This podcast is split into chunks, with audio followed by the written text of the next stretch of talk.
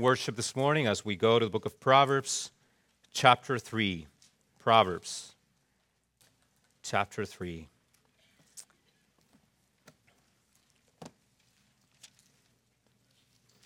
I've said this many times, but I think it's worth repeating. This is, uh, this is the highlight of my week, is to be with you, to hear all the body of Christ sing to his greatness and consider his gospel. I hope it is the highlight of your week as well, as we meet with God's people to remind ourselves of what he has done in and through Christ. Proverbs chapter 3, beginning in verse 1 through verse 12. My son, do not forget my teaching, but let your heart keep my commandments.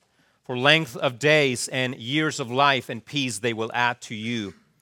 Let not steadfast love and faithfulness forsake you. Bind them around your neck, write them on the tablet of your heart. So you will find favor and good success in the sight of God and man. Trust in the Lord with all your heart, and do not lean on your own understanding. In all your ways, acknowledge him and he will make straight your paths. Be not wise in your own eyes. Fear the Lord and turn away from evil. It will be healing to your flesh and refreshment to your bones. Honor the Lord with your wealth and with the first fruits of all your produce. Then your barns will be filled with plenty, and your vats will bursting with wine. My son, do not despise the Lord's discipline, or be weary of his reproof, for the Lord reproves him whom he loves as a father the Son in whom he delights. May the Lord bless the reading of his word. The central concern of our passage this morning is to show us a picture of true living faith. Now, this may come as a surprise to some of you, at least for two reasons. First, given the undeniable fact that the word faith is not even mentioned, to put faith at the very center of this passage may seem somewhat forced. Second, a cursory reading of this text can leave us with the impression that the Christian life is more about works than about faith. After all, these verses are full of do's and don'ts. In fact, we could probably sum up the contents of this section using the words do this, not that. And since we are people of grace who walk by faith, at times this insistence upon do's and don'ts can make us a bit nervous, especially when it comes in the Old Testament. But this should not be the case, for in the New Testament we see plenty of do's and don'ts. Here's a brief summary of Ephesians chapter 4, 5, and 6. Consider these words Walk in a manner worthy of the calling to which you have been called. You must no longer walk as the Gentiles do, in the futility of their minds Put off your old self, which belongs to your former manner of life, and put on the new self, created after the likeness of God. Put away falsehood, speak the truth, give no opportunity to the devil, no longer steal, but do honest work. Let no corrupting talk come out of your mouths. Do not grieve the Holy Spirit. Put away bitterness and wrath and anger and clamor and slander and malice. Be kind. Be imitators of God as beloved children. Walk in love as Christ loved us. Do not even name sexual immorality, impurity, or covetousness. Wives, submit to your husbands. Husbands, love your wives. Children, obey your parents. Bond servants, obey your earthly masters. Be strong in the Lord. Take up the whole armor of God. Brothers and sisters, that is the New Testament. That is the New Testament. What then? Shall we say that Paul was a legalistic Pharisee, trapped in his former tradition as a zealous Jew, eager to prove himself a good, impeccable man worthy of God's favor and calling us to do the same?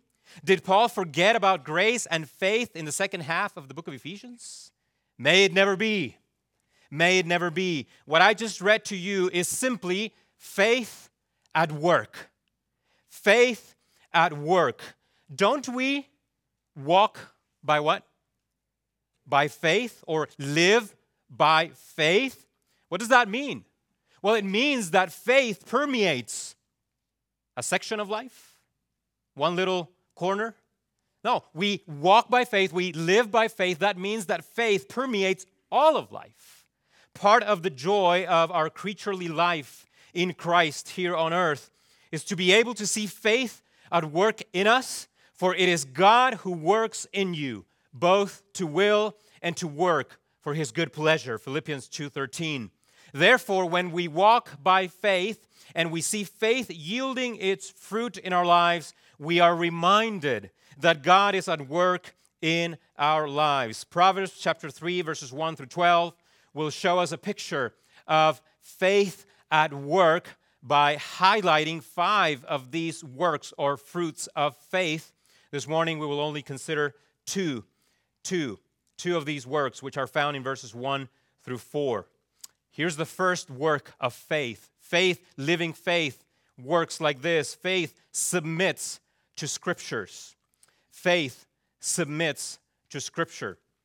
Verse 1 and 2 My son, do not forget my teaching, but let your heart keep my commandments. For length of days and years of life and peace they will add to you. Notice, notice with me the fatherly disposition of this verse in verse 1. My son, my son, you could hardly find more intimate language. The first thing about faith, brothers and sisters, is that it teaches us that our relationship with God is secured through Jesus Christ, our Lord. In love, the Bible says, God the Father predestined us for adoption. For what? For adoption to Himself as sons through Jesus Christ according to the purpose of His will. Ephesians 1 5. This, by brothers and sisters, is where by faith we stand. For you did not receive the spirit of slavery to fall back into fear, but you have received the spirit of adoption as sons, by whom we cry, Abba, Father. The Spirit Himself bears witness with our spirit that we are children of God. And if children, then heirs, heirs of God and fellow heirs with Christ, provided we suffer with Him in order that we may also be glorified with Him. Romans 8 15 through 17. This is the fruit of faith it takes us all the way up to the throne room of grace, to the mercy seat itself. For through Jesus the Lord, we all have access in one spirit to the Father. Ephesians 3:18. Consider what we are doing here this morning. We have gathered here to receive from the Lord to receive both His word spoken to us through the preaching and also to receive His presence given to us through communion as the Spirit of Jesus is with us. And so, even now, as we listen, it is God, our Father, who tenderly speaks to us through His word. My son, my son, dear ones, can you think? Can you even imagine a greater privilege a greater privilege that could ever be bestowed upon us than to know that through faith in Christ Jesus, we have been given the right to become children of God. John 1:13. Embedded in these tender words is an invitation to come to God as children. By faith in Jesus, God is our Father, and He has welcomed us in Christ Jesus. So bring your joys and bring your sorrows, bring your victories, and bring your struggles. He is our Father, and He will not despise you. He will not despise you. Why? Because His own incarnate Son was despised and rejected by man, a man of sorrows and acquainted with grief. He was pierced for our transgressions, he was crushed for our iniquities. Upon him was the chastisement that brought us peace, and with his wounds we are healed. Isaiah 53. And herein lies the beauty and the glory of our faith, brothers and sisters. We don't have to leave it up to unreliable feelings. We know God as our Father and we as His children, not because we feel like it, not because we, feel like it, The truth is, if our adoption as sons and daughters were a matter of feelings, we would have no assurance whatsoever. But praise God, we have His Word. Therefore, we must not forget His teaching. We must not forget His teaching. This Word has, give, has been given to us for a reason. In connection to this, do you hear the implicit warning given to us in verse 1? Why does the Lord tell us not to forget? Because forgetting is what we are prone to do. Forgetting is what we are prone to do. What is this referring to? Charles uh, Bridges, in his commentary on Proverbs, pointed out that this is not a reference to the infirmity of a bad memory. I know many of us struggle with a frail memory. Instead, this is the willful forgetfulness that is rooted in rebellion. This is the forgetfulness of which we must beware. It is the forgetfulness which is born out of indifference, distrust, resentment, or neglect of God's word. We must fight this petulant, arrogant notion that we can ever earn our independence from Scripture. Instead, our relationship to God's word must be like that of Eliezer and his sword. In 2 Samuel chapter 23 verse 10, we learn that Eliezer, one of David's top 3 mighty men, a great and courageous warrior, had a particular secret for his success in battle. One day as Eliezer fought many of the Philistines and while the men of Israel withdrew from battle, Eliezer arose and struck down the Philistines until his hand was weary and his hand clung to the sword. His hand clung to the sword. The word clung is the Hebrew word debak, and it is the same word used to explain what the man does when he marries his wife. He must cling to her. He has no eyes for any others, just like Eliezer has had, had his hand fastened to his sword. Letting go was inconceivable, his life depended on it. Likewise, we must cling, we must hold fast by faith to the Word of God. Why? Because our lives too depend on it. They depend on it. Consider also the, the added admonition in verse 1 But let your heart keep my commandments. Let your heart keep my commandments. Let me, let me give you a, a short, brief uh, word of, of caution. At the end of the day, our biggest threat as we live the Christian life in this world is not the evil of men or satanic ideologies out there, or well crafted anti God arguments, or even fierce opposition and persecution. All of those things, though powerful and real, they all remain outside of you. Outside of you. Rather, our biggest enemy is the internal, secret, hidden unbelief toward God's word. The kind that resides deep within, the kind that is easily hidden under the cover of an external religion. Beware of a heart that is growing cold toward God and His Word. This is why He says, Let your heart keep my commandments. It has to be from the heart. Therefore, from the heart, from the inner man, we must cultivate love for God's word by constant exposure to it and meditation upon it, so that we may be like the young man of Psalm 119, verses 10 and 11, who was able to say, With my whole heart, from the inside I seek you. Let me not wander from your commandments. I have stored up your word in my heart that I might not sin against you. It is all about the delights of the inner man, my friends. What does your heart desire? What does your heart desire? What are you seeking after? Again, I must be clear. Obedience to God's word is not the call of legalism, but the call of faith. The call of faith. As Paul says in Ephesians chapter 2 verse 10, We are God's workmanship. And we have been created in Christ Jesus for what?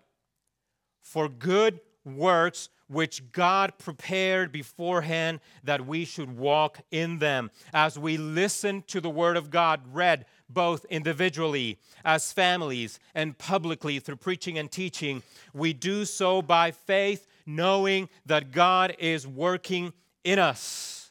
Remember what Paul said about the Thessalonians. Paul thanked God constantly for the fact that the Thessalonians, when they heard the word of God that Paul taught them, they received it as the word of God. And Paul said, This work, this word is at work in you believers. 1 Thessalonians 2:13. The word of God is at work in us. God is always working in the inner man as his word goes forth. No sermon, no teaching is ever wasted. God is always doing something in our lives. It's like the example I've given before about food, right? And the meals that you eat. Your body right now is the product of every single meal you have eaten. Some of those meals, you go to your, your spouse or your, your wife and you say, Thank you for the nutrients. I appreciate it. And sometimes you go to her and you say, That was delicious. But at the end of the day, all those meals, the, the not very great ones and the great ones, all of them have contributed to who you are today in the body. In the same way, all sermons, all scripture reading, all teaching, everything the Bible, every time the Bible goes forth, you are being worked on. God is at work in you. So we listen with faith. We listen with faith. And by the way, that comment did not apply to my wife. I just want to make sure. That's a little too late for that, but it doesn't apply. It doesn't apply. God is always at work. Let's move on, brothers and sisters. So, even as we fight against the flesh, some, some of us, all of us, are fighting the corruptions of the flesh. Every Sunday we come, we have fought the good fight. There are remaining corruptions that are clinging to us, but we must learn to delight in the law of God and remember that by faith, God is always at work. Do not give up hope. Do not give up hope. God is always working in the inner being, as Paul himself said, as recorded in Romans chapter 7, verse 22. And this is the work of faith. This is the work of faith. By faith, we believe that God has removed the heart of stone and has given us a heart of flesh that we may walk in his statutes and keep his rules and obey them. Ezekiel 11, 19, and 20. Moreover, by faith, we believe that when Christ had offered for all times a single sacrifice for sins, he sat down at the right hand of God, waiting for that time until his enemies should be made a footstool for his feet. For by a single offering he has perfected for all times those who are being sanctified, and the Holy Spirit also bears witness to us. For after saying, This is the covenant that I will make with them after those days, declares the Lord, I will put my laws in their hearts and write them on their minds. Then he adds, I will remember their sins and their lawless deeds no more. Where there is forgiveness of these, there is no longer a need for offering for sin. Hebrews 10 12 through 18. So when Solomon tells his, his son to let his heart keep his commandments, we are reminded that in Christ, by his one sacrifice for sin and through the power of the Spirit, our hearts can indeed love his law and delight in his commandments.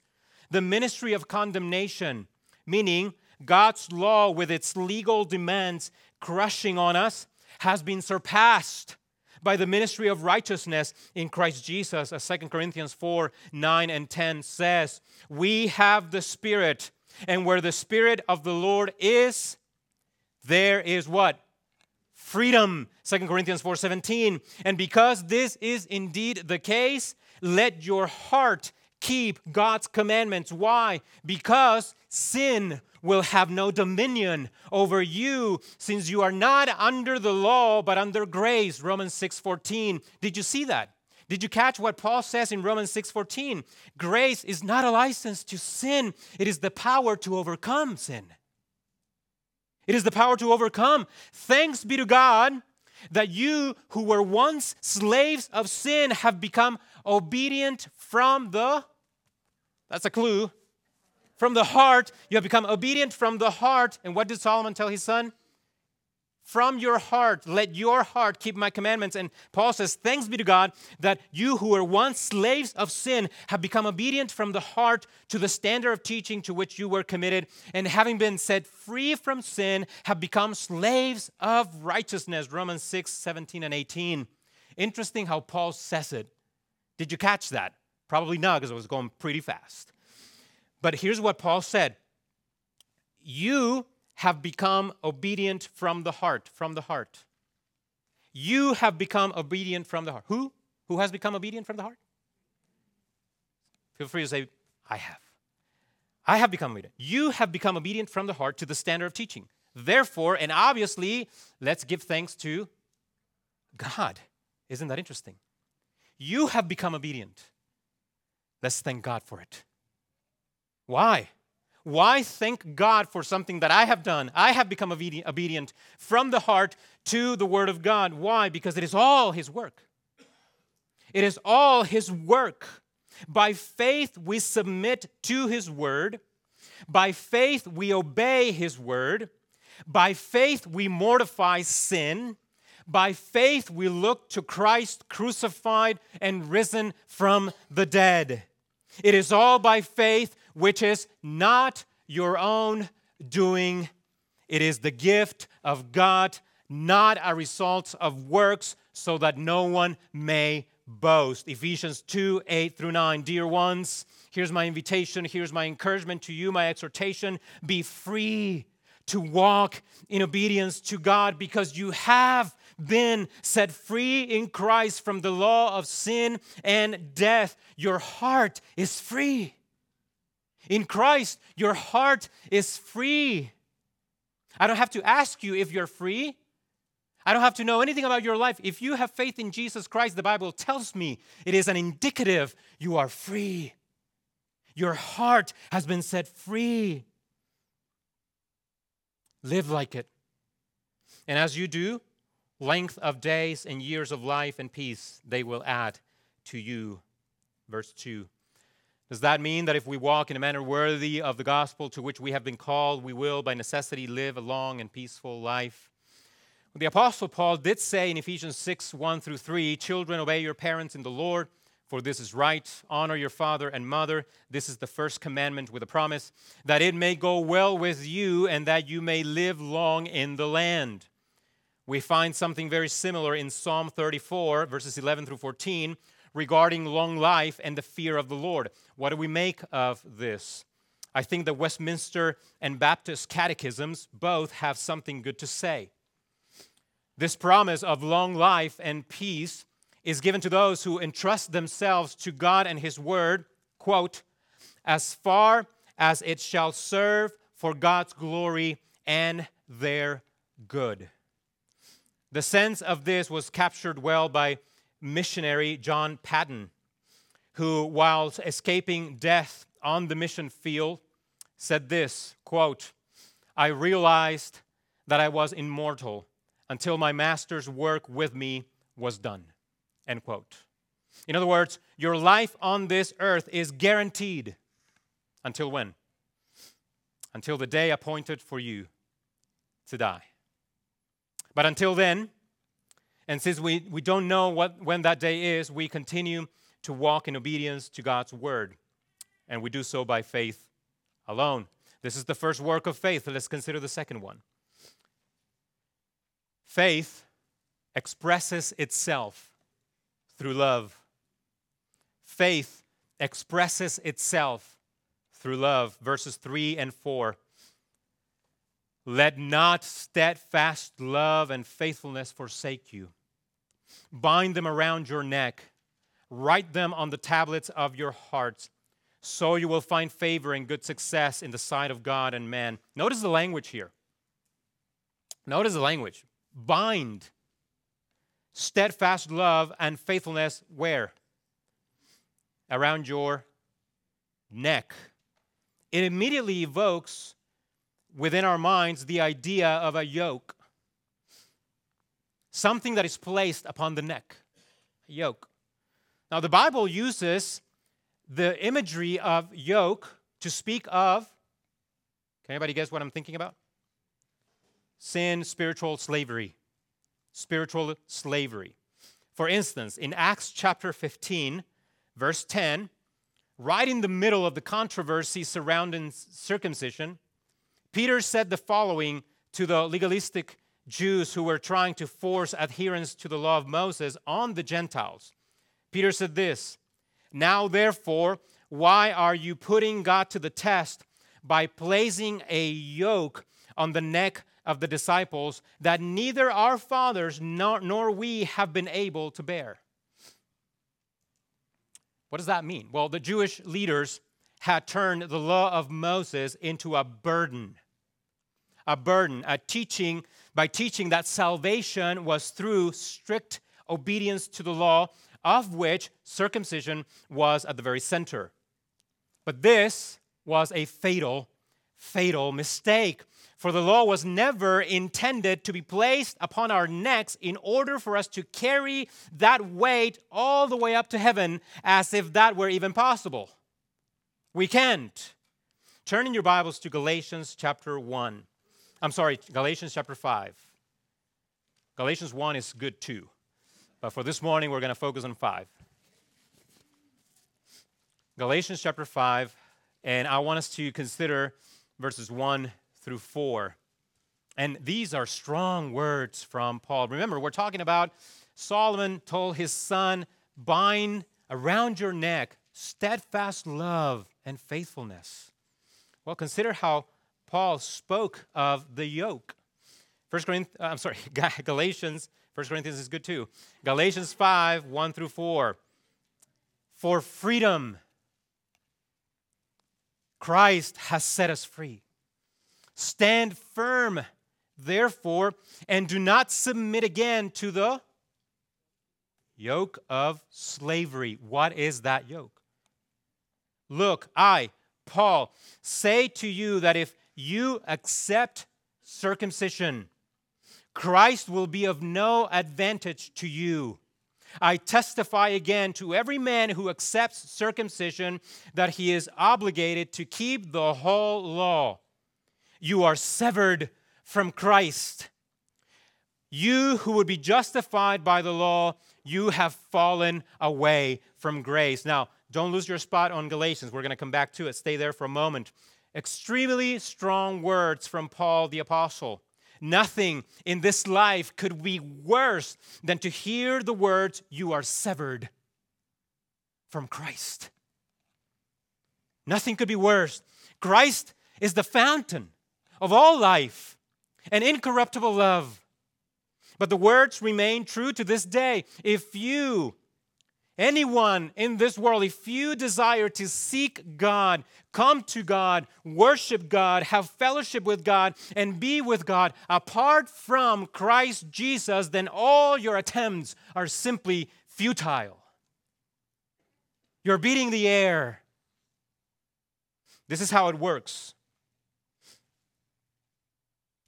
it's either Christ, faith in Christ, or condemnation. Those are the only two alternatives that the world has either Christ and Him alone or damnation.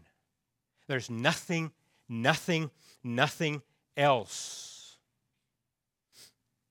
If you want to be saved by putting yourself under the law, then you are severed from Christ, meaning you are severed, you are set asunder, you are separated from the one and the only source of salvation, you're walking toward condemnation.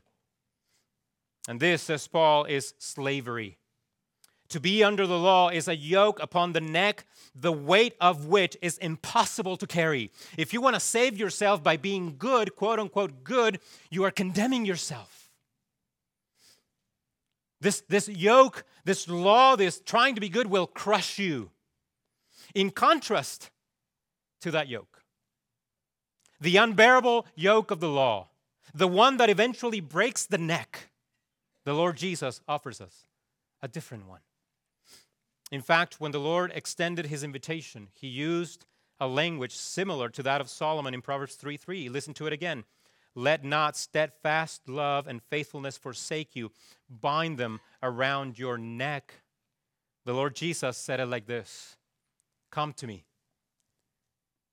Come to me, all who labor and are heavy laden, and I will give you rest. Take my yoke upon you, for I am gentle and lowly in heart, and you will find rest for your souls. For my yoke is easy and my burden is light. Matthew 11, 28 through 29.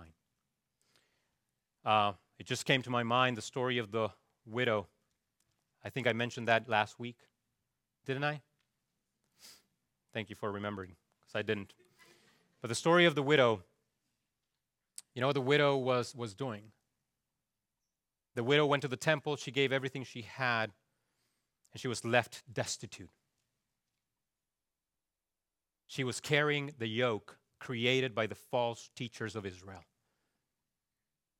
That's what they did. They preyed upon widows. So she goes to the temple and she's the victim of this false religious system that told her, Give everything you have. And that was the yoke that no one could carry. But what is the yoke of Christ? The yoke Christ puts on our neck is different. You know why? Because it came at the cost of his own life by the shedding of his own blood. Listen to what one writer said in connection to Christ's invitation to take his yoke upon us. Quote, the New Testament shows us a Christ who gives all things before he commands all things and a Christ who commands all things only because he first gives us all things. End quote. We take the yoke because Christ did the work on the cross. When Christ comes to us, he turns our hearts into his own throne. He cuts the heart open by the power of his word and spirit, and he takes up residence within as king, as he did in Acts chapter 2, verse 37, with the Jews who heard Peter's Pentecost sermon.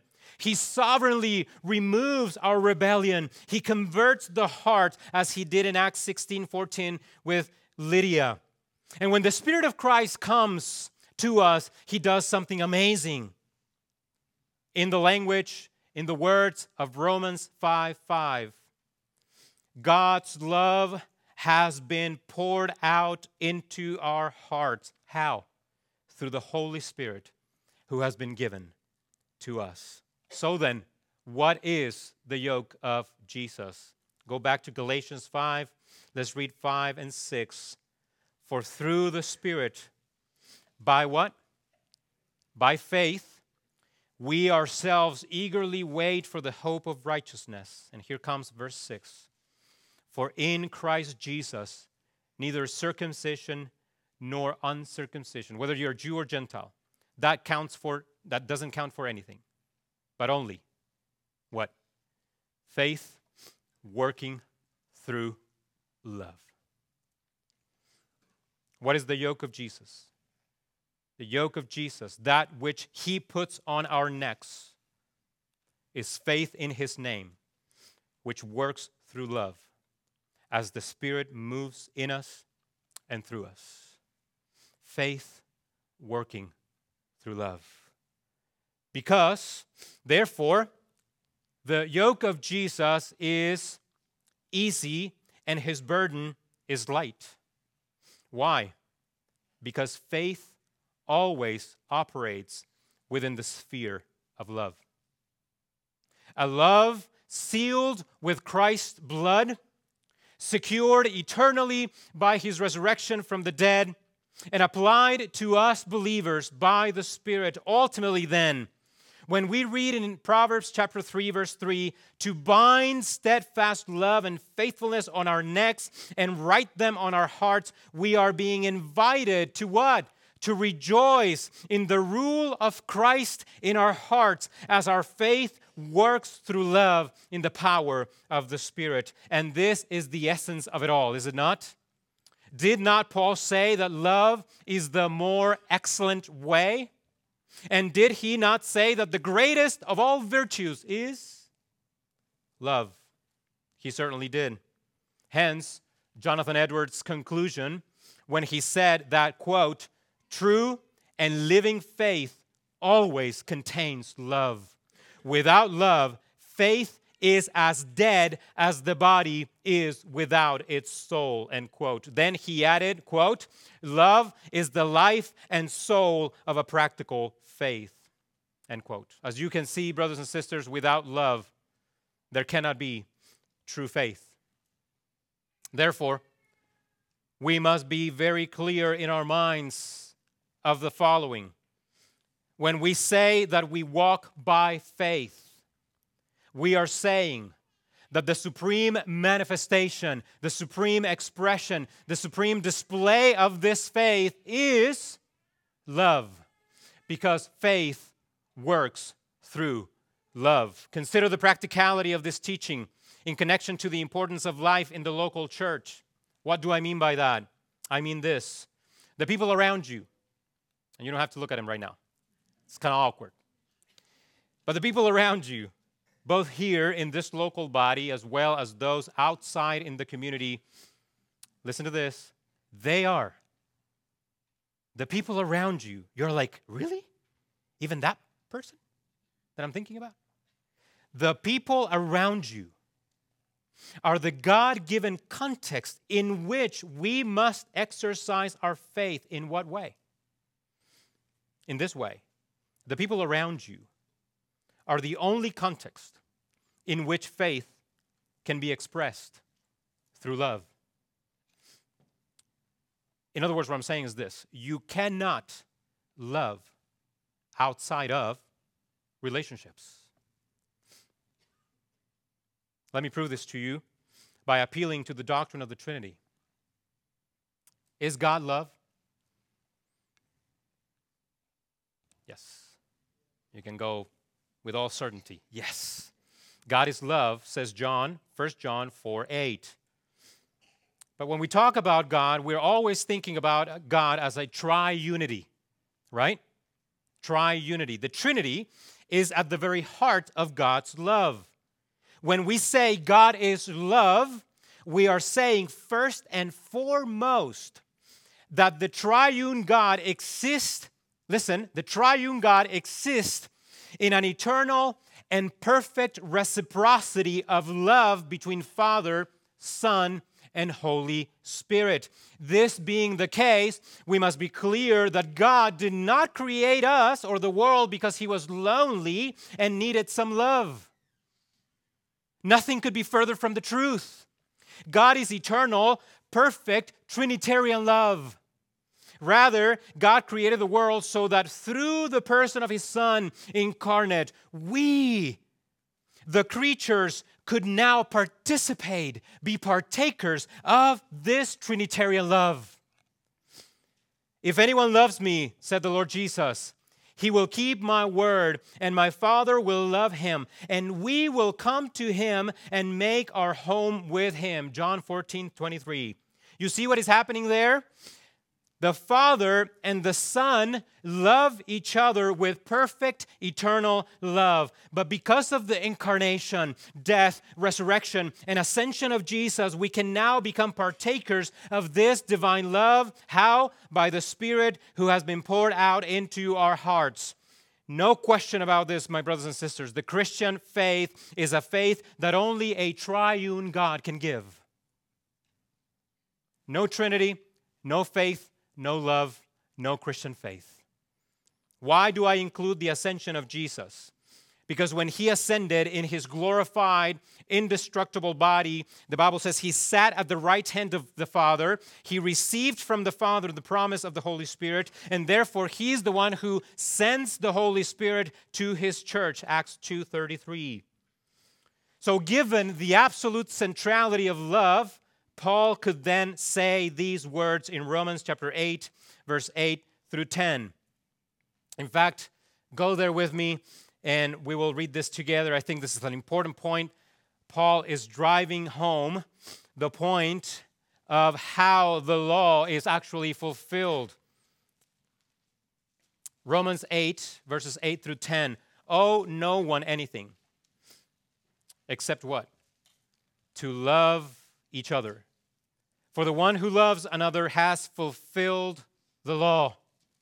For the commandments, you shall not commit adultery, you shall not murder, you shall not steal, you shall not covet, and any other commandment are summed up in this word you shall love your neighbor as yourself. Love does no wrong to a neighbor, therefore, love is the fulfilling of the law. Faith, brothers and sisters, is highly relational because love can only happen in relationships. So you will find favor and good success in the sight of God and man, says Solomon. While will you find favor and good success in the sight of God and men? Because of love. Consider with me 1 Corinthians chapter 8 verse 1, knowledge puffs up, but love's built up. That which you must bind around your neck and write on the heart is love, which means that the primary manifestation of our faith is always in relation to others. The primary manifestation of our faith is not simply to say, I believe, I believe. The primary manifestation of faith is always in relation to others. For instance, if your knowledge, though great, leads you to develop a critical spirit of everyone around you, or indifference of everyone around you, or isolation from everyone around you, then that type of knowledge is only puffing you up. It is worthless. It accomplishes nothing. It does not proceed from faith. Romans 14 23 says, Whatever does not proceed from faith is sin. Interestingly, even knowledge though good in content, can be sinful in nature if it is void of love, a true and sincere desire to edify others, which is how faith works. So, how important is love? If you don't have it, your faith is dead. These words bring me to a necessary and relevant application, and we're almost done. I'm very grateful for the resurgence I have seen of Reformed theology, and all that this entails, including a resurgence of classical education and things of that nature. I celebrate those things, but while we should celebrate these things, we must be cautious that we don't become a puffed up people who love knowledge for its own sake, but forget the more excellent way of love, the essence of true faith. The absence of love comes with very severe warnings. In 1 Corinthians 16 22, Paul says this If anyone has no love for the Lord, let him be accursed. Where, where's the love in that statement? It is love based on truth, it is truthful love. And in John adds this in 1 John 2:11, whoever hates his brother is in the darkness and walks in the darkness. Whatever we do, brothers and sisters, let us pursue love above all things, as we are told to do in 1 Corinthians 14 1. So I end with this simple, simple question for further meditation Do you see faith at work in you? In summary, faith submits to Scripture, and faith expresses itself through love. Consider these things carefully, my brother and sister. And as we examine ourselves, we do so in faith, looking to Jesus, the author and the perfecter of our faith. Next Sunday, we will finish our study by considering the remaining three works of faith out of verses 5 through 12, and I hope that you will be here for that. Let us pray together. Our Father in heaven, we thank you for your word your word, which is the source of all truth. We thank you for the fact that the word itself points us to Christ Jesus and Him crucified and risen from the dead. We thank you for the work of the Spirit within us, the one who leads us and guides us. And we pray, Lord, that through our lives, we will be a living testimony to your work, your goodness, and your grace, and that others will see us and they will be able to say, Glory to God in the highest. So thank you for the work that you have done, are doing, and will continue to do until the day of Jesus Christ. And all these things we pray together. In Jesus' name, amen.